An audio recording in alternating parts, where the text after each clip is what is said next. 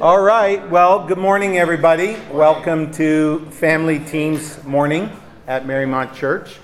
And um, we're going to uh, spend our time this morning together. We're going to read some scripture. And um, your, you know, your efforts, our efforts to build our families, that's an opposed work. And um, we're going to read some text this morning that paint a nice picture, a beautiful picture about how the gospel flows through three generations of a family.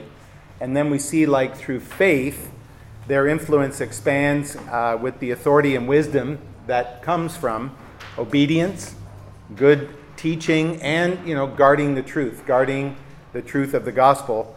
All of this done in the power of the Spirit. So, in front of you, you've got some note uh, sets. So, we're going to start by reading the two texts uh, for those of you who uh, haven't been here, we're doing a series through 1st, 2nd Timothy, and Titus uh, called But God. So these are the texts that we're going to look at this morning one from 2nd Timothy, one from Titus. So let's just read it together. I thank God, whom I serve, as my ancestors did, with a clear conscience. As night and day, I constantly remember you in my prayers, recalling your tears I long to see you so that I may be filled with joy. I am reminded of your sincere faith, which first lived in your grandmother Lois and in your mother Eunice, and I am persuaded now lives in you also. For this reason, I remind you to fan into flame the gift of God, which is in you through the laying on of my hands. For the Spirit God gave us does not make us timid but gives us power, love, and self discipline. So do not be ashamed of the testimony about our Lord or of me, his prisoner. Rather, join with me in suffering for the gospel by the power of God. He has saved us and called us to a holy life, not because of anything we have done, but because of his own purpose and grace. This grace was given us in Christ Jesus before the beginning of time but it has now been revealed through the appearing of our Savior, Christ Jesus, who has destroyed death and has brought life and immortality to light through the gospel. And of this gospel, I was appointed a herald and an apostle and a teacher. That's why I'm suffering as I am.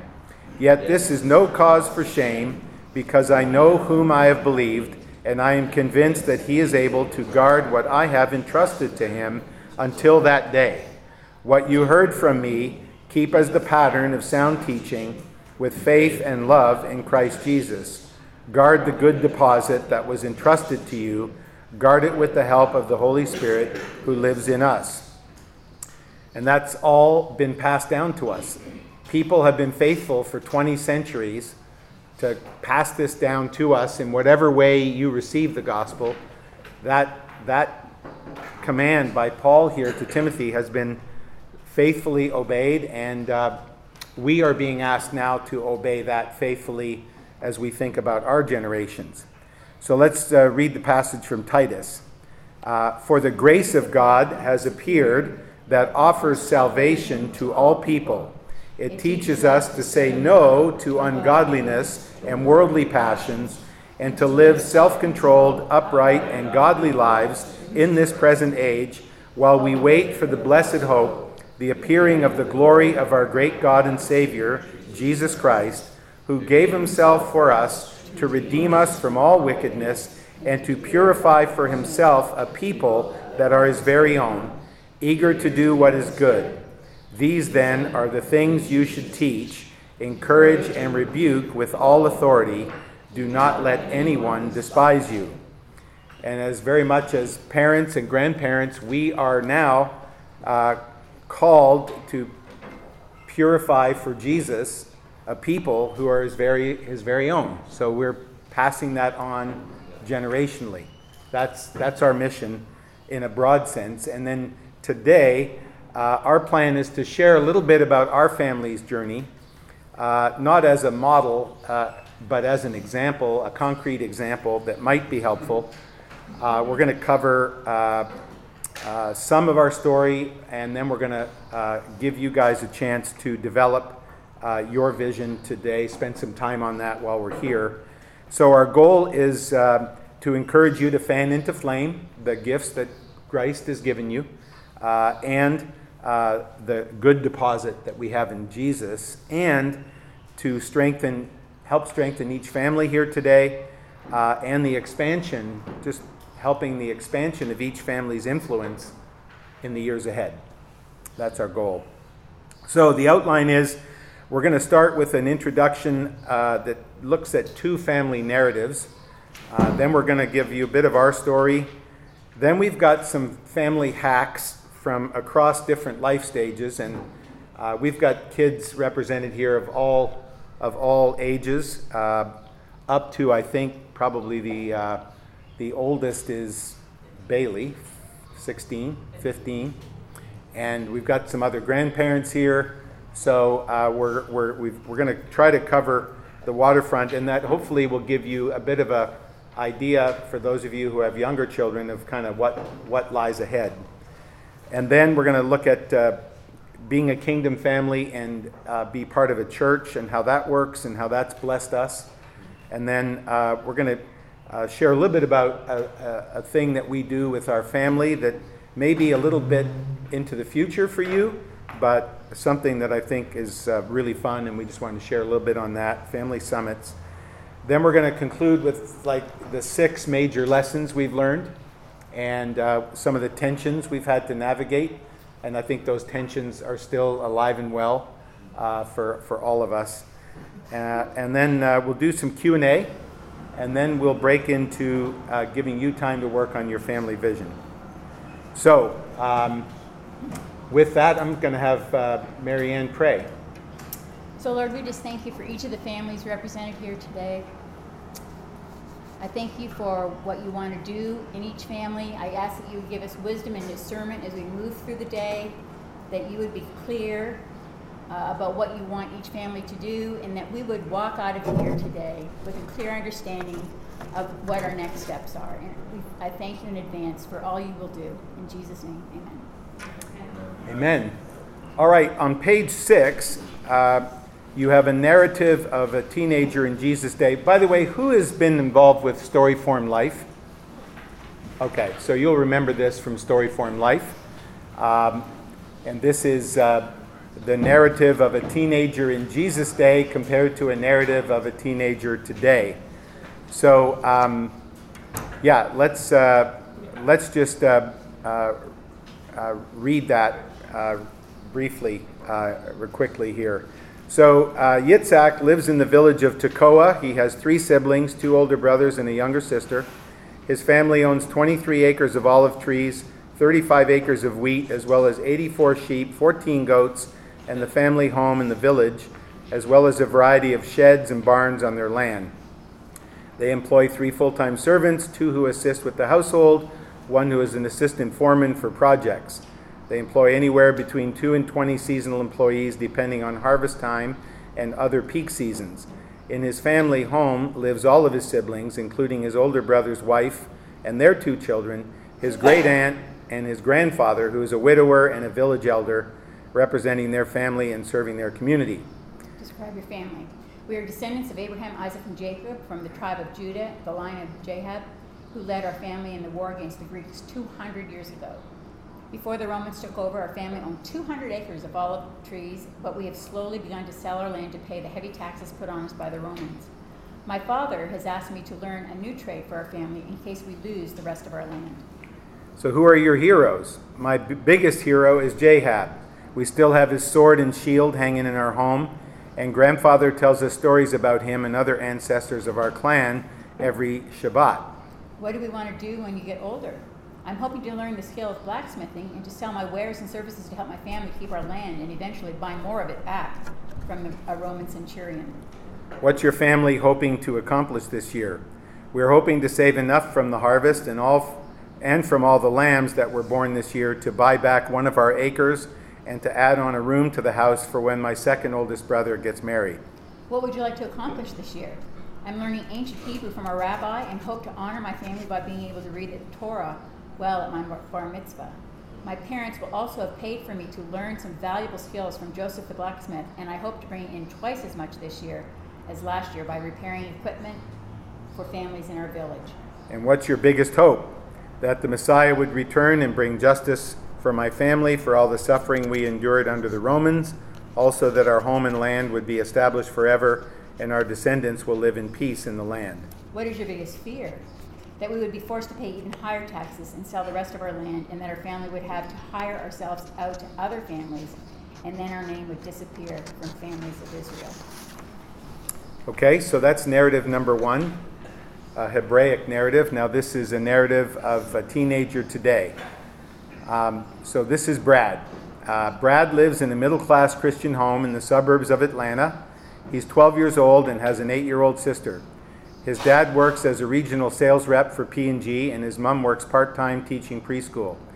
He goes to Roswell Middle School, and his grandparents on his dad's side live in Richmond, Virginia, and his grandma moved into an apartment near their home where her mom can help care for her. Describe your family. Well, my parents are nice but a little strict. My sister's totally annoying.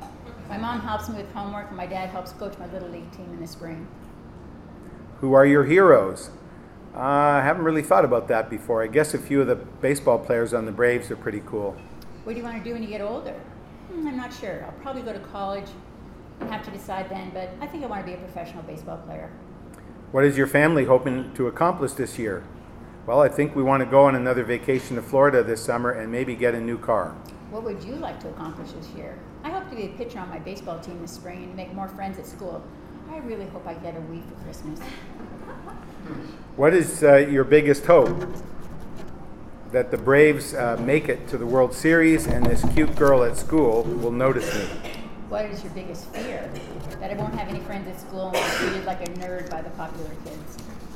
All right, so a little bit, a little bit uh, uh, of a caricature, but um, what do you notice in those two in those two narratives? First teenager has a long-term vision. All right, teenager's got a long-term vision. Uh, anything else? His family interests are his own. His family interests are his own. Uh huh. That's good. Anything else? He's, uh, the second teenager is more uh, inward focused, or all inward focused. Where the where the first where he gets is uh, really it's all about the family and the extended family. Uh huh. Anything else? First teenager values working hard. All right. First teenager values working hard. First teenager seems confident in his answers. He knows where he's going. Second one seems confused. Okay, so confident versus less confident, or maybe even commu- confused. Yep. First teenager, uh, second one, uh, never mentioned. Mm-hmm. It's good. I think there's um, the first one has such pride in his family, like the family lineage and where the family is and where the family's going. Like he's so uh, honorable in the way he talks about it as compared to the second teenager. Yep. So has a much better sense of where he's coming from and what what is all about uh, their family history. Okay. Responsibility um, for the first one versus the second one is really different. Okay, responsibility. Yep. That's really good. So, uh, you know, and, again, I said, I said it's a bit of a caricature, but these two stories kind of illustrate the, the, the difference between a Hebraic family and a, and a Hellenistic family uh, in the sense of what's important, what's, uh, what the focus is, uh, and at least for us, we spent a lot of our uh, journey as a family in a kind of a Hellenistic mindset, where the focus was, you know, grades, sports, get in a good college, get a good job, you know, be able to uh, do well financially, uh, be able to uh, see our kids launch well and uh, be well equipped for you know uh, life in the modern world. Hopefully, you know have a nice home, nice family, more kids, and we weren't really thinking kind of big picture. We weren't really thinking that uh, our family was part of a lineage that uh, especially is given radical new meaning when you think about the gospel, when you think about the good news of Jesus. Notice that in the text we read that uh, these things that we have uh, have been uh, given to us from before creation. That's a long time ago. And, and the, the, the way that God thinks about these generations and the way we think. So we, we just, uh, and you'll remember this from Story Form Life, those of you who did it, it, it was a pretty jarring experience for us. And it really helped us. And then, in addition to our sabbatical, to really start thinking about what, what is our lineage? What are, we, what are we trying to do? So we'll jump in now to our story with that as kind of a backdrop. But that, that I hope will kind of inspire us to be thinking multi generationally and to be thinking longer term uh, as we uh, build our families. So, Marianne? So, just a thumbnail sketch. Um, I met Dennis at P&G when I was interviewing in January of 80. We got engaged at Christmas of 80 and we got married in 81. Look at that, guys. oh, the hair. Yeah. Dennis was born in 85 and Dennis Jr. There would never be any confusion. And Michael was born in 87. We moved to Sydney in 88 and Patrick was born in 89. And I had been saved when I was 17, but um, I didn't really understand Lordship until I got to Australia and Kobe. We moved to Kobe, Japan in 92 when I was three months pregnant. Mariel was born in 93. And then we moved to Hong Kong in 95. No more babies. And we were there a short time. Then um, in March of 96, they, Dennis was saved uh, in China. And um, we moved from Hong Kong to Cincinnati in August of 86. 96. 96, sorry. Yeah. Um, we were led to go to Hope Church, which had a really good family feel to it. Um, both Dennis's parents passed away early, and he really wanted a mentor. And uh, he came to have uh, Jerry and Patty Kirk. Jerry was a patriarch of his family. He was an interim pastor at Hope at the time, and they taught us just a ton about family and mission. In fact, Jer- Jerry, um, I remember one day sitting there for dinner, and Jerry said, "You know, you really should have people living with you, people who need help." Now, when we were in Toronto, it was shaped a Hotel Beau Séjour because we always, but, but it was always family. So we started having people live with us, and we've had students from one from Mexico and one from Korea. We've had families a couple times um, for a few months. We've even had somebody live with us for five years. The low point was when I found my new spoon. It had been freebased in the basement, so that was not one of our better tenants. but uh, we learned a lot, and every time we would bring somebody in, we would sit down and talk with the kids and, about it, and I think they felt buy-in. So it was good. And in fact, um, just recently, Dennis and Robin up in Chicago have had um, six people from the Ukraine live with them momentarily till they could find a place. So it's it's continuing on. Yeah, and I'd just add, it's hard to overstate the effect of the gospel on our family. Uh, because uh, during our time in Asia, uh, I was uh, trapped in a sexual addiction. I was unfaithful to Marianne. My career was certainly first. I was an absentee dad. Uh, and it was just this very Greek way of living. Like, of yeah, they'll they'll be fine. They have a good school. They'll do good. They'll pull up pull up by their socks. Uh, but the, the, the the encounter with Jesus just changed everything. And I would be dead right now if it wasn't for Jesus, because I was on a trajectory uh, of excessive eating and drinking, and I weighed about 60 pounds more than I weigh now, and I, I would, I would, eat, I would be dead if I wasn't shot by somebody. So I, I just think the the effect of the gospel on me and the effect of gospel on Marianne in forgiving me and starting over again uh, was massive.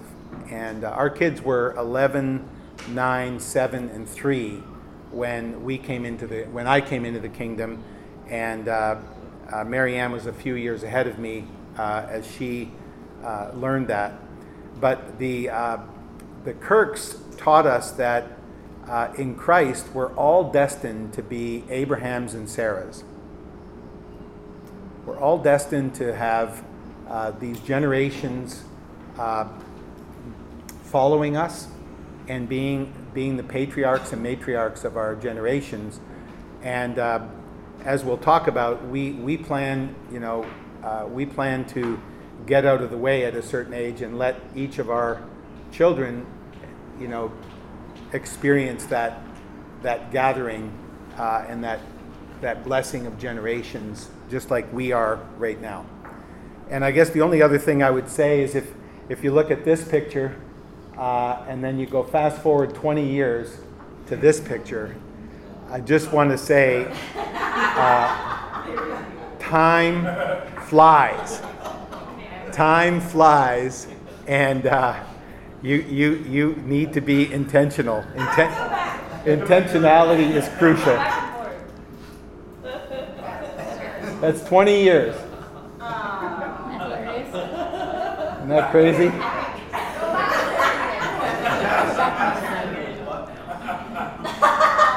He's better at you because So, I know it's crazy, but intentionality is crucial. So, uh, let's let's look at uh, some family building hacks over these different generations. And again, there's a lot of notes here. We're not going to cover all this. Our goal is simply to kind of paint a broad strokes picture to give you some things to think about.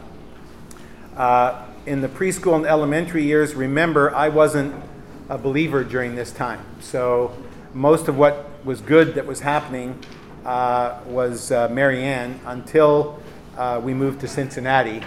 Um, so we did make a family mission trip to the Philippines from Hong Kong when I was a new believer.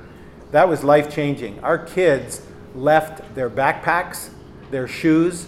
They came home on the plane with nothing, bare feet they were so impacted uh, by meeting, you know, 70 orphan kids living in this, uh, living in this orphanage. We had also been in Bali, and I bought all these little um, bracelets.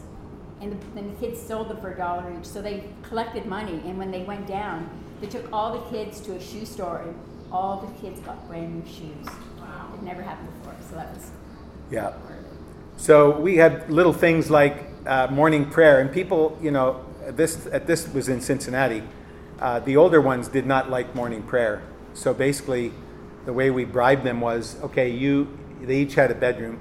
You go. We're going to do it in Dennis's room this morning. So the three have to get out of bed, but Dennis doesn't. He gets to stay in bed, and then the next morning, next morning, and then there's an argument every day. No, it's my turn. but uh, but we did pray every morning, and we prayed for all kinds of things and I think that was helpful.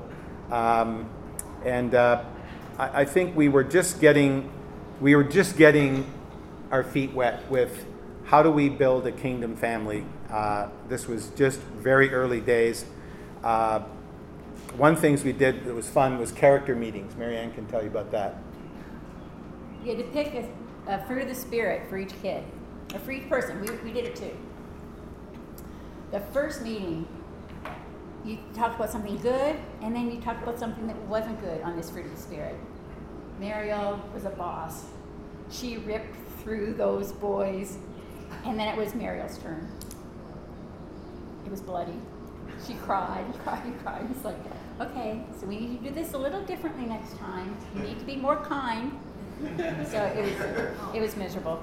But, you know, it, it, it just taught us a lot, and it helps with dysfunctionality in the family when we're when we're looking at what we want to do and some of them stayed on fruit of the spirit for a long time before they were able to move on and it but it was it was just really good for them to see us talking about our sin and what we were doing and modeling it for them. Yeah so think of it as you know where did michael demonstrate one fruit of the spirit in a good way last week? So somebody would pick up uh, well michael did this for me and so that was kind, kindness. And then where's one fruit of the Spirit where Michael didn't do a good job last week? And then you say, well, you know, he pushed me down the stairs uh, or whatever. So what it did is it highlighted the good and the bad and the ugly. But it was every week. So, you know, there was no there was no hiding, you know, from bad stuff. It really it really brought a lot of um, vulnerability and um, I'd say direct confrontation in the family. Um, and so this was part of our Sunday night routine, uh, where we would try to just do, just have nothing. That was kind of our first go at something like a Sabbath, where, like, if there was youth group Sunday night, sometimes there was, we wouldn't go. We would get in our pajamas, hang out Sunday night, uh, eat breakfast for dinner, uh, have our character meeting, read some scripture, and then we'd watch a show together before bedtime. So that was our first go at um, uh, at uh, Sabbath. Because the TV went off Sunday night and didn't go back on till Friday. What? The TV went off Sunday night and didn't go back on till Friday. Oh. The kids would say, "But I don't know what they're talking about at school." Wait for a holiday, you can find out. it was Yeah. not. It was not popular, but it was good. It was it was great until the school had a no TV week. Uh, they, they, home, for Lent, said- you know, they said let's have no TV this week, and uh, Mariel came home. She said, "I can't believe it. We're getting a badge for no TV for this week. I do that every week." a little drama. yeah. Okay. And you know, you guys have more to more to deal with because of the the technology. We didn't have the iPhone to deal with, uh, or the iPad, or whatever. So that's that's something we we have not addressed uh, at your kids' life stage. So, um, and the other thing I'd say is discipline was. Um, we, we, we would spank our kids and, at age appropriate, but uh, Michael and Sammy came up with this paint stick uh, discipline program, and it's it's working gangbusters. So, if, if you ever want to learn more about the biblical rod, and some of your kids may be too old, but talk to Michael and Sammy because their their paint stick strategy has really really worked well. All right. Okay, teenage years. There's lots of input from friends and people at church. And I always remember there's numerous times when I would be talking to one of my friends. She had older boys. And I would say, you know, well, this is what happened. She would go, oh, my boys never did that. That happened about three times. Nancy. That happened about three times, and I thought, okay, this is not good. Um, but on our on the slide, um, how can we be the kind of parents we ought to be so that when our kids are like us, we'll like what they who they are? Because they will be like us, right? They will, we will heavily influence them. They will be like us by the time they're adults. Um, you know, the good, the bad, and the ugly, unfortunately. Um, so that that led us into just a, a mindset of helping our kids acquire the character traits of Jesus. That was became kind of our parenting mission instead of trying to manage behavior. We spent three years with Campus Crusade working with Dr. Henry Cloud, and his, uh, his books and his way of doing things really gave us some outstanding ideas. So, uh, Raising Great Kids, Boundaries with Kids, and Boundaries with Teens are all books that offer excellent perspective on uh, how to think about uh, kids.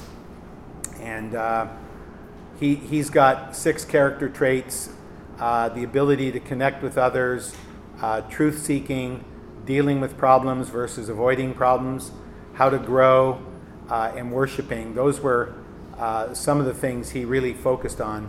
He, And al- he also, when push come to shove one time when he was having a conference, well, you know, what's the most important thing? And he said, honestly, you need to you need to teach your kids to lose well. Nothing's worse than a bad loser. Bad winners are also bad, but you know, kids don't like to lose, and they need to learn to lose well. I mean, my grandkids, when we're playing cards, they either win fairly or I just whoop them. And they're learning. So we've had to make some modifications. Okay, I'll give you an extra three seconds on what's that one? Anyway, yeah, spot it. spot. Um, now, on page nine, um, we'll get to our vision and mission later, but we spent a lot of time uh, thinking about what is a disciple? What is a disciple? Because if we want to make disciples, if we want to make, uh, have our children become disciples of Jesus, we, we ought to have sort of an idea of what is that? And so uh, we, we took some scriptures, and what you've got there is a little four box diagram on page nine of what is a disciple. A disciple of Jesus is surrendering, being transformed, loving God, and loving others. That's our definition. We, we encourage you to develop your own because I think it's really important to know what we're shooting for. And what, what are the things that we want our kids to be able to know and do, you know, unconsciously? That makes sense? So we just offer that as a starting point. Um, and obviously it can be simplified for kids of different ages. But I would, I would think about, you know, a discipleship uh, milestone every year or every every you know as you set goals for your kids. Uh, so right now, you know, um, and again, you guys are miles ahead of us. Remember, I didn't come to Christ till I was 38, right? Uh, my kids were 11, 7, 9, 7, and 3. You guys have been walking with the King. You've been on this task. Your kids are younger. So you just have to understand, you're miles ahead of where we were at the same point in time. So think about what milestones could be for each kid each year. So I think uh, Michael and Sammy right now, Tilly's milestone is to make and serve three meals a week. That's what she's learning how to She do. And she just turned nine. They uh, taught their kids at age four to grind the coffee beans and make coffee. So they're, they're, they're able to learn tasks. And they want to learn, they want to contribute, They want to serve, absolutely. which is sometimes a hassle. Yeah. All right. Okay, middle school. middle school of the years I hated the most. Sleepovers, we let them do it.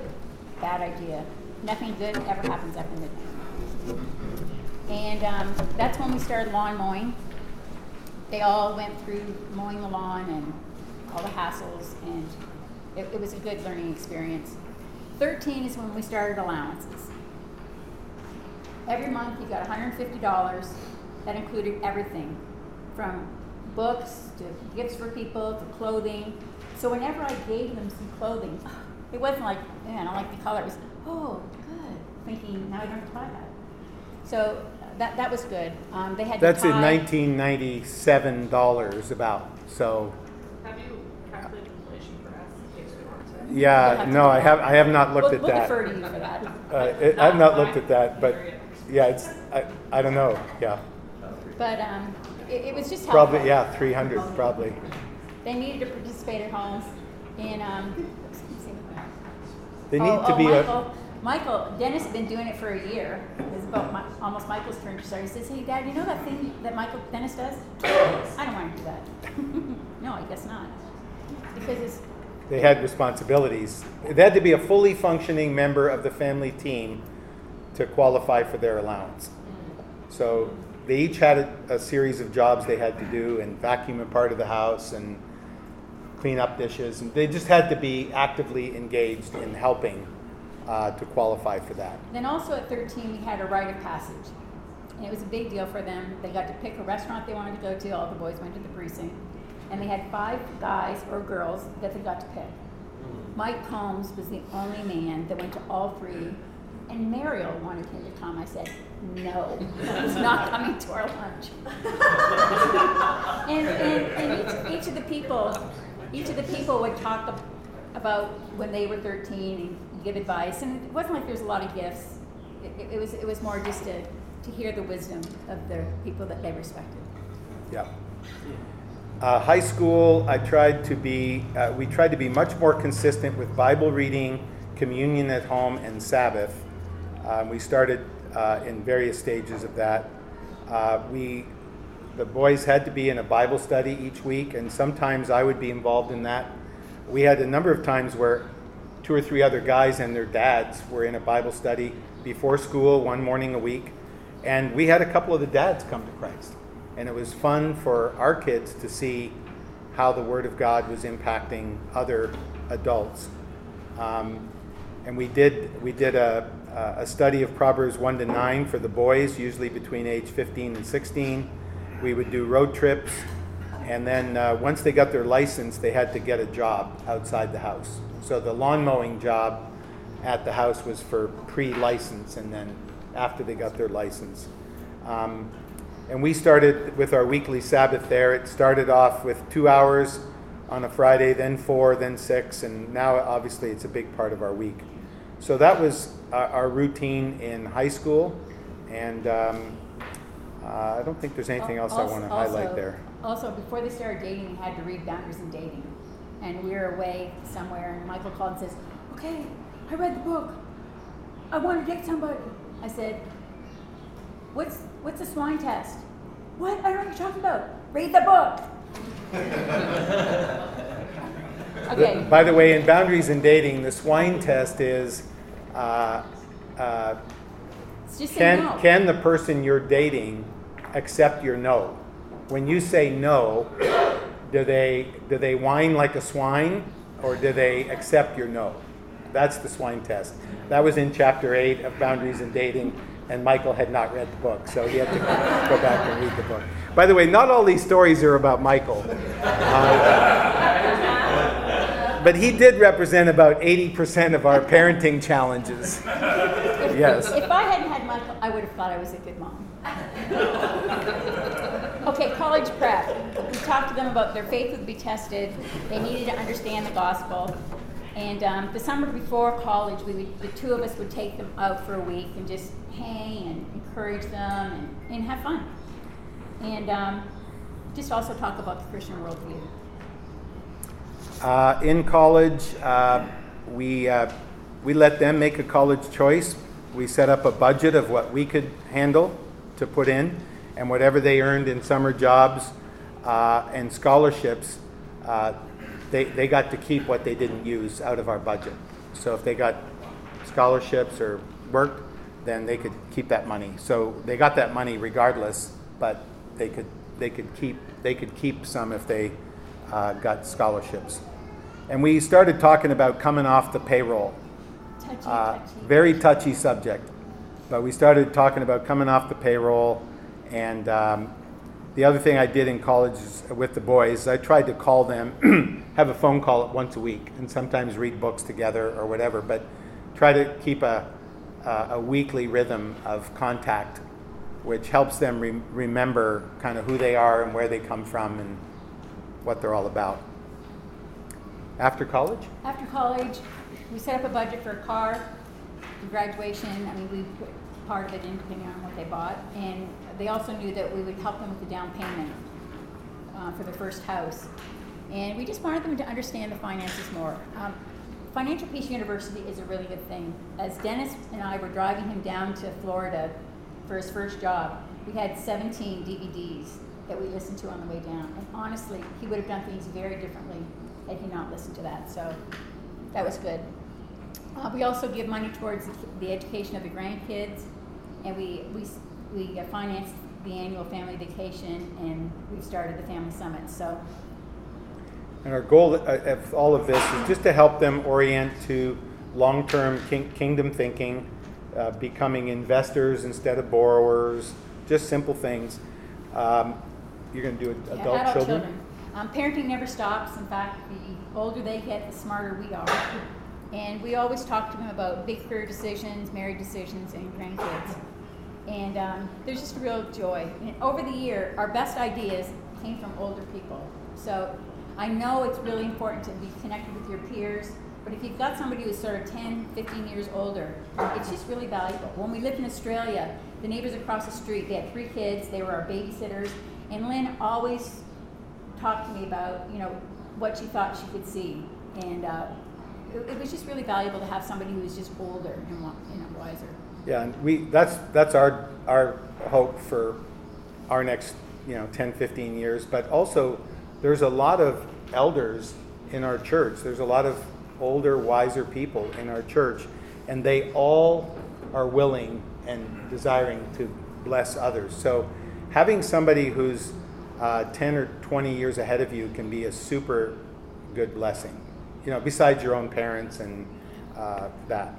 So we also pray for the kids every day, and we want um, we want godly kids who love Christ. So, and we pray for godly spouses, and we've really had good success so far. Yeah. And uh, yeah, godly generations. but you know, you may think, wow, I got to get this parenting thing totally sorted out by the time they're 18. And that's what I was thinking. I remember when I became a believer, I, I looked and I said to Mary Ann one day, wow, I've only got 250 weekends until Dennis goes to college. And I was thinking that was the end of it, but which is true. I mean, I'm glad I was intentional with those 250 weekends. But now looking back on it, uh, to the first 18 years and the second 18 years, Dennis, our oldest, is 36. I would say I've had, uh, Marianne and I have had uh, five times the impact in the last 18 years as we did in, in the, you know, in the first 18. So it's not all over when they're 18. But you have to be Uh, really intentional. You have to get the foundation right of their character, Yeah. but there's so much time to bless them in the later years. So we don't have to be panicky. And even with this Hebraic mindset, you know, it's not like college is the end of, you know, their life with you and uh, that hopefully, you know, you'll continue to build relationship through and, that and the thing time. is, with, with family vacations, people say, well, my kids wouldn't even want to be on a family vacation with us. Well, that's something you've got to just foster. You stay connected with them, you keep doing things with them. Like right now, um, I've seen Dan, who's going to be six, and Julian, who's going to be four. Every month they've been alive. And between Robin and I, we're just always, okay, well, I can come down here, or I can go up there, and, and we just make it work. But you set an expectation. And for, for parents who don't do much with their kids and they don't have family meals, you know, it just sort of falls apart. And even ours could fall apart if we're not intentionally making sure that it stays. Yeah. So um, let's move on to family and church as a part of your thinking about vision and mission because uh, some some people uh, you know have uh, the family you know the family is the mission or the family it's either family or mission. And we're arguing for family on mission where you're doing family and mission as a part as an integral part. The same thing with church. Church some people just see that their family as their church. And that, that's really dangerous. I think that, bre- that brings a lot of narrow thinking narrow perspective. And some people think of the church is for families which is like a consumption mentality and, and we like to think of the church being a church of families so that each family is rubbing off on the others that we come into contact with and we learn from. And I would just say strong families get stronger in strong churches. Because when you think about our church, it's just a collection of families that have very similar stories to what we have in terms of how Jesus has changed us over the years, how Jesus has helped us grow. So uh, we we want to be part of a strong church because that brings balance and strength uh, and influence into our into our kids. So the children's ministry is designed to help you influence your children. Uh, ditto with the youth. Ditto with small groups. We're trying to influence each other towards that Christian growth. So we we here's how it worked for us. We had like all these trips that happened because we were part of a strong church. In 2009, Marianne and I and Mariel got to go to Nigeria uh, and uh, to be part of a uh, gospel disciple making uh, work that is going on there. Uh, in 2010, Mariel uh, stayed for an extended season at a children's home in Mexico. Actually, she did this every year from about age 12 to about uh, age uh, graduating from high school. She became fluent in Spanish down there.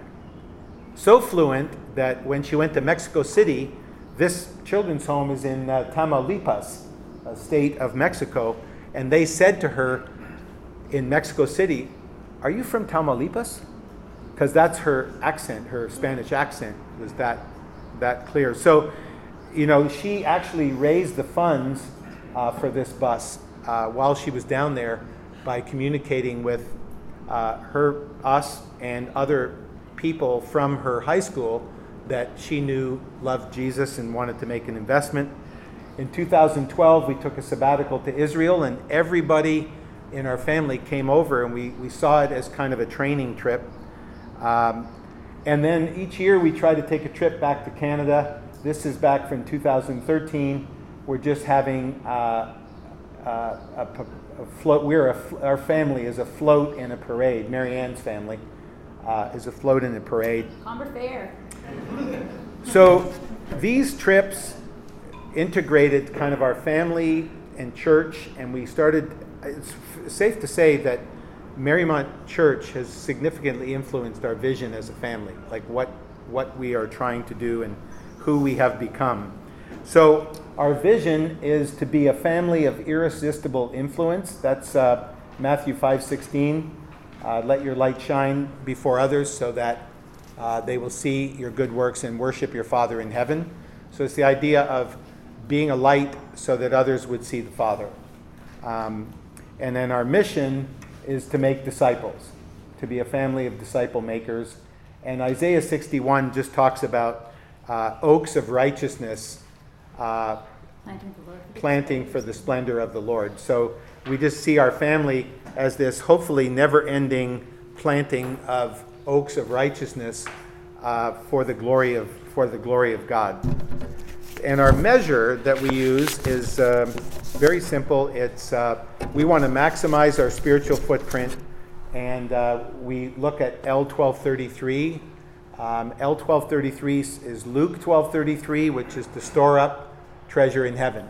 So every time you do something by faith, you store up treasure.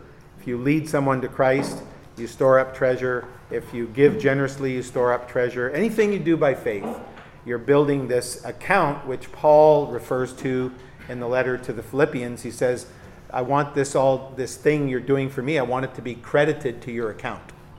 And so uh, we think about, okay, how's our account doing? And um, so that, that's really the thought process that we put into uh, our, our vision. And, um, you know, it's fairly standard. I mean, it's the Great Commission, right? It's, uh, but you, you may find scripture that resonates with you, and we're going to give you some uh, structure around that in a minute here. So our the last thing we're just going to talk about is our family summits. This is uh, where we just try to get our family together for something fun. So we rent the lake house usually. Uh, we go away. Uh, when the, we had little babies, we bring babysitters. So the whole idea is lots of rest, lots of good food, lots of nature, um, and we fund the whole thing. So it's a blessing for our kids and grandkids. And um, so we, we started uh, with a staycation at Christmas in 2010. We tried to do this before in There's 05. snow in there. In, in 05, yeah, there's Laura. In 05, and kids in high school, if it's really fun, we, we went to the beach at Destin and played golf. That was, we got them going, and we got their attention for about two hours. Uh, other than that, it just, it's been growing over time. So plenty, plenty of fun. Uh, this is one we did in 14 in Indiana. That's Tilly, when she would have been one or one and a half there and touch football games. This is at Thanksgiving, we did that. Reading books. This is like so much fun, guys. This is so much fun. So, what do we do in the Family Summit? We try to have a little couple of goes of worship and prayer. Uh, everybody gets a daily quiet time. Sometimes we have teaching. Um, uh, the teaching has included all kinds of different topics, but one, one year I did a history of my family. Uh, and in that history of my family, we found out there was tons of like premature death and unfaithfulness and marriages breaking up. And, and we, it was just, it was just really eye opening to see what, what was going on and what the, the Lord's pre- pre- promises are for generations. If you are setting it on the right foundation uh, and so forth.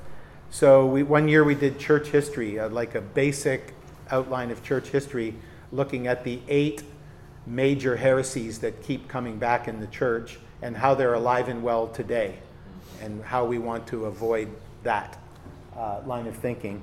So mostly, uh, mostly we, we pray and prophesy over each other and put it on our phones for encouragement. Um, we talk about vision and goals, and we just mostly have fun.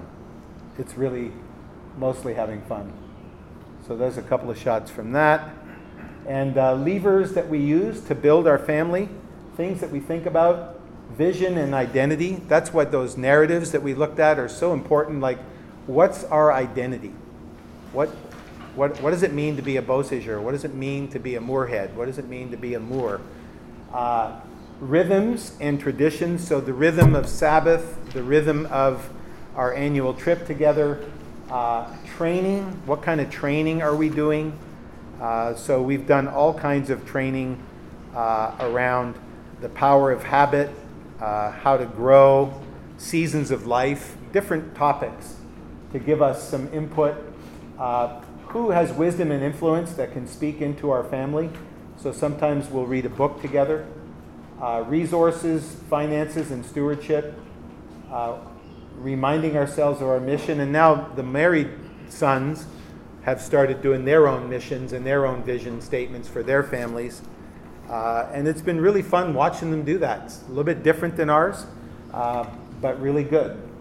And then reminding ourselves as we worship, like what our destiny is. Like we are destined, we are destined for eternity. So we need to think about eternity. We need to, you know. So major lessons and tensions. So everything flows from your walk with God. Without intimacy, you're in great danger. So I work at relentlessly eliminating hurry, staying deep in Scripture, being worshipful, and our Sabbaths are pretty key. The latest thing that we've done is talking about being dependable. Uh, the second one is that vision matters. Like what you set as your target and your goal, and what you write down, uh, really drives what ends up happening. So without doing that, you may do quite well, but you won't do your best. And what we found is really challenging is just balancing goals. It's easy to get focused on financial goals. So we use the five capitals approach of, you know, goals that are financial, physical, relational, intellectual, and spiritual. And, and so each family, uh, each couple does goals for each year, and we share them with each other and we pray over them. So that's been helping us be intentional. It's a challenge to blend the, what's best for each person versus what's best for the family team. So um, we talked already about optimizing the kids um, until 10 years ago, and then we were trying to find this balance. And let me tell you, sports, oh my gosh. I tried to have only one sport per kid. Sports go all year long. When you have soccer and hockey, you do it all year long. It's, I'm sure it's even worse now. Yeah, that's a real challenge because, you know, uh, kids learned a lot of lessons in sports, but none of them are doing those sports anymore, except playing golf. You know, so you really have to think through what, yeah, what No, Michael still plays hockey. what they. Oh, Michael still plays a bit of hockey, but not really. I mean, yeah, very infrequently. Anyway, sports was our, our biggest headache. I think we we ran ourselves ragged with sports, and uh, uh, I, we don't have any easy answers for that. You know, there, I wish we did, Please, but we don't. please give us answers. We don't. Um, we tried to just focus on what they loved, and we got them down to one sport. That was one thing we did. But Not one per season, like one, yeah, yeah. and frankly, by the time you get to high school these days, you, the, the high school coaches don't let you do multiple sports. I mean, it's. I mean, yeah. When they got to high school, it's like full time golf all year round. So uh, having uh, people live with us was instrumental in building a gospel centered perspective. It it taught us that our, our and our kids that our lives and our homes and our time are not uh, are not they're at God's disposal. They don't belong to us. And having missionaries in your home is amazing. I mean, Michael and Judy just left, but they have a grandson, and uh, a missionary broke through with their grandson in terms of the gospel. Um, so uh, it, it, it, uh, it's really helped us. And, you know, one thing we've discovered is the table is the number one ministry tool. The table, for a family, you know, getting young kids to pay attention uh, is so much easier with food and good drink and be able to you know, be around the table together. That that has really uh, that's really helped us uh, as a family. I think also just your marriage. Your marriage has to be key. Your kids need to know that your marriage is the most important part, that they are secondary to that, and you need to really work hard at your marriage. I mean, date nights are important. Take vacations, just the two of you. It's important Yeah. because a good marriage can devolve into something that's pretty unsavory if you're not really working at it. And you want the kids to see you being affectionate. I mean, they go, yeah, but they love it. Yep. And lastly, uh, there's going to be pain and betrayal in the midst of all the joy. So we've lost lifelong friends because of the gospel. Uh, we have uh, seen strong ministers and leaders uh, leave the faith and have their families fall apart. Uh, we've seen uh, good friends uh, have their families fall apart. Uh, we've even seen people we really looked up to and uh, uh, couldn't imagine uh, getting divorced. And we've also seen, yeah, a minister that we highly respected moved into a gay lifestyle about five years ago. So it's, it's shocking, but don't be, don't be shocked. If you look at Paul's letters, he's got eight people in his letters that have wandered from the faith or shipwrecked their faith or fallen in love with the world or gone off on the tangent of really bad teaching. So uh, recognize in those passages that we have there for Timothy, 1 Timothy 4 and Titus 3 are just good to reflect on. So what we're going to do now is we're just going to open it up for Q&A and um, then uh, we're going to give you some time to walk through the family vision worksheet that we have here on uh, page 8 um, and um, give you some time now uh, and then encourage you to schedule time soon to take the next whack at it. So, um, yeah, so with that, let me just pray and then we'll open it up for Q&A.